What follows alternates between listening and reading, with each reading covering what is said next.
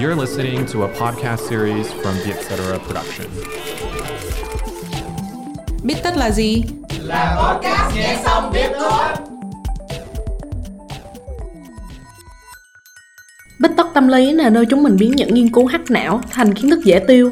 Bích tất tâm lý được dẫn dắt bởi Trân Lê và Hiền Lê, editor chuyên mục cuộc sống tại Vietcetera. Hôm bữa em có đi cà phê với bạn á, thì đang trò chuyện rơm rã thì bỗng một đứa nó lấy điện thoại ra nó lướt. Sau đó em cũng không có hiểu sao, tất cả tụi em cũng vô thức lướt điện thoại theo, mà không có ai bảo ai luôn á. Cái này chị với bạn chị cũng bị hoài. Có người còn từng nói đùa là việc dùng điện thoại giống như một loại virus lan truyền qua đường wifi đấy anh. Nhiều lúc chị phải chủ động mở đầu một câu chuyện mới để mà kéo được mọi người khỏi cái điện thoại ạ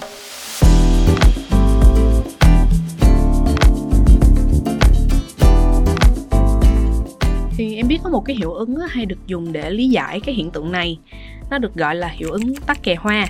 Tiếng anh mình gọi là chameleon effect. Thì công tắc kè hoa nó có một cái đặc điểm á, là da của nó sẽ biến màu theo cái môi trường. Ví dụ á, nó đứng gần tán lá có màu xanh á, thì nó sẽ biến thành màu xanh. Còn nó đứng gần cành cây á, thì nó sẽ biến thành màu nâu. Thì cũng tương tự vậy hiệu ứng tắc kè hoa hay được dùng trong tâm lý để mô tả cái việc mình lặp lại hành động biểu cảm phong thái của người khác một cách vô thức. Mà việc một người dùng điện thoại cái xong cả hội bị lây là một trong số đó. Hình như chị cũng có đọc về hiệu ứng này rồi.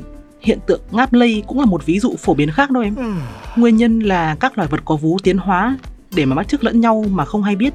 Chị nhớ có một câu thành ngữ là đi với bụt thì mặc áo cà sa còn đi với ma thì mặc áo giấy nó miêu tả chính xác cái hiệu ứng này luôn đó em nó giúp chúng ta thích nghi với môi trường hoặc hòa hợp với đối tượng mà mình đang bắt trước.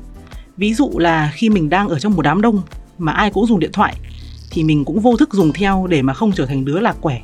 Tuy nhiên á, em thấy có một cái sự khác biệt giữa ngáp lay với lại lay nhau dùng điện thoại đó chị. Tại vì ngáp lay hoặc là cười lay hoặc là khóc lay thì nó xuất phát từ sự thấu cảm mà sự thấu cảm là một trong những cái đặc điểm tiến hóa giúp cho con người mình gắn kết với nhau hơn còn cái việc á mình cắm mặt vào điện thoại á, thì nó lại không mang lại nhiều lợi ích xã hội như vậy. Chẳng hạn á ở một cái buổi cà phê gặp mặt mà ai nấy đều chuối mũi vào cái thế giới riêng của mình á trên điện thoại thì em thấy nó cũng không có được gắn kết lắm. Giờ hình như còn có hẳn một thuật ngữ cho việc này là phát binh đó em. Nó kết hợp giữa hai từ phone là điện thoại và snapping là lờ đi người khác. Ý chỉ hành vi cắm mặt vào điện thoại dù đang ngồi cạnh người khác ạ phát binh nó không chỉ khiến không khí cuộc gặp mặt bạn bè trở nên kỳ cục mà còn khiến các cặp đôi dễ chia tay nhau hơn nữa.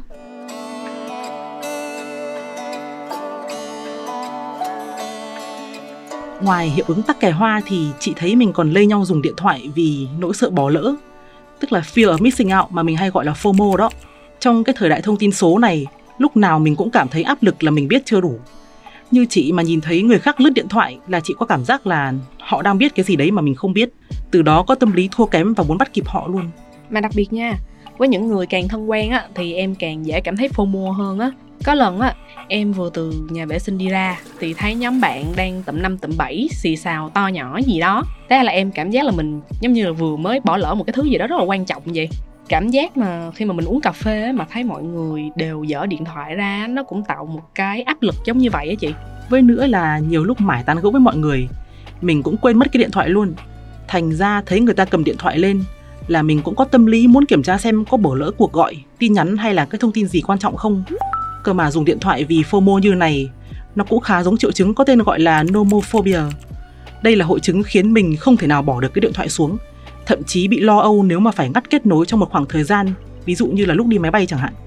Một khi mà bị nomophobia rồi thì rất khó duy trì không khí cuộc trò chuyện, vì cứ ngừng được một lúc mình lại nhìn vào điện thoại như một phản ứng sống còn vậy đó em có nghe nói về những cái khóa tu hoặc là cắm trại chỉ để giúp cho người ta chữa cái chứng bệnh này á chị. Vì á, chỉ khi vào một cái nơi mà mình không còn sóng điện thoại nữa thì họ mới thật sự, gọi là, được ngắt kết nối với lại thế giới số. Mà thực ra em thấy không phải lúc nào bắt chước dùng điện thoại cũng là một cái phản xạ vô thức đâu chị. Nhiều khi á, nói thật là em cố tình làm vậy để không khí nó đỡ sượng hơn khi mà có khoảng lặng trong cuộc trò chuyện nữa. Nhiều lúc chị cũng làm vậy nè trong tâm lý học thì việc phản chiếu lại hành động của người khác là một chiến thuật xây dựng lòng tin đó nó cũng chữa cháy rất hiệu quả nếu mà mình dễ bị lúng túng trong giao tiếp nữa ví dụ mà người đối diện cần phải lấy điện thoại để giải quyết công việc thì mình phải chờ họ nếu mình biết ý mà lấy máy ra lướt cùng thì họ cũng đỡ bị khó xử nữa Bên cạnh đó thì việc lướt điện thoại còn giúp mình tạm ngắt giao tiếp bằng mắt trong không gian gần. Bởi vì theo bản năng á, thì chúng ta coi việc bị nhìn chằm chằm ở khoảng cách gần là tình huống nguy hiểm. Lấy ví dụ này thì hơi buồn cười, nhưng em cứ tưởng tượng nó giống cách động vật nhìn chằm chằm vào con mồi trước khi vồ á. với thật ra nhiều nền văn hóa cũng không có khuyến khích cái việc mà mình nhìn thẳng vào mắt đối phương khi giao tiếp cho lắm. Chẳng hạn như ở trung quốc hay là ở nhật á cái việc nhìn vào mắt á được coi là dấu hiệu của sự thách thức hoặc là thiếu tôn trọng. Hay là ở việt nam đi ai mà nhìn thẳng vào mắt mình á là mình sẽ dễ tưởng á. Một á là người ta muốn tán tỉnh mình hoặc á là người ta đang muốn gây lộn với mình. Đấy là lý do mà khi phải chen chúc trong một không gian hẹp như là thang máy chẳng hạn thì chúng ta hay nhìn xuống điện thoại, lên bảng số hoặc là lên trần nhà. Mục đích là để hạn chế tối đa cái việc nhìn thẳng vào mắt nhau đó. về mặt xã giao thì việc đồng loạt dùng điện thoại trong cuộc gặp mặt á nó cản trở giao tiếp xã hội nhưng mà về tâm lý học á thì nó lại bắt nguồn từ một hành vi xã hội vì theo bản năng thì chúng ta bắt chước người khác á để cảm giác đỡ lạc quẻ Đúng là thực ra nhiều lúc mình cũng không có ý gì xấu, chỉ là dùng điện thoại thông minh nó tiện nên mình cũng đâm ra lười hơn nữa. Nên là khi bí chủ đề trò chuyện, mọi người mới dễ lướt điện thoại thay vì đi tìm một chủ đề khác.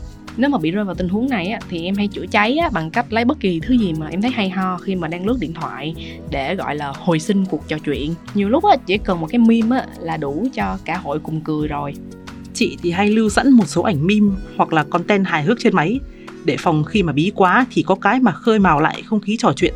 Nhưng có lần chị đi họp lớp đại học, có một tip này khá vui này, là mọi người trước khi vào cuộc phải để hết điện thoại vào một cái giỏ. Như vậy để chắc chắn không khí buổi gặp mặt sẽ không bị điện thoại làm sao nhãng, mà mọi người cũng bonding với nhau một cách tự nhiên hơn.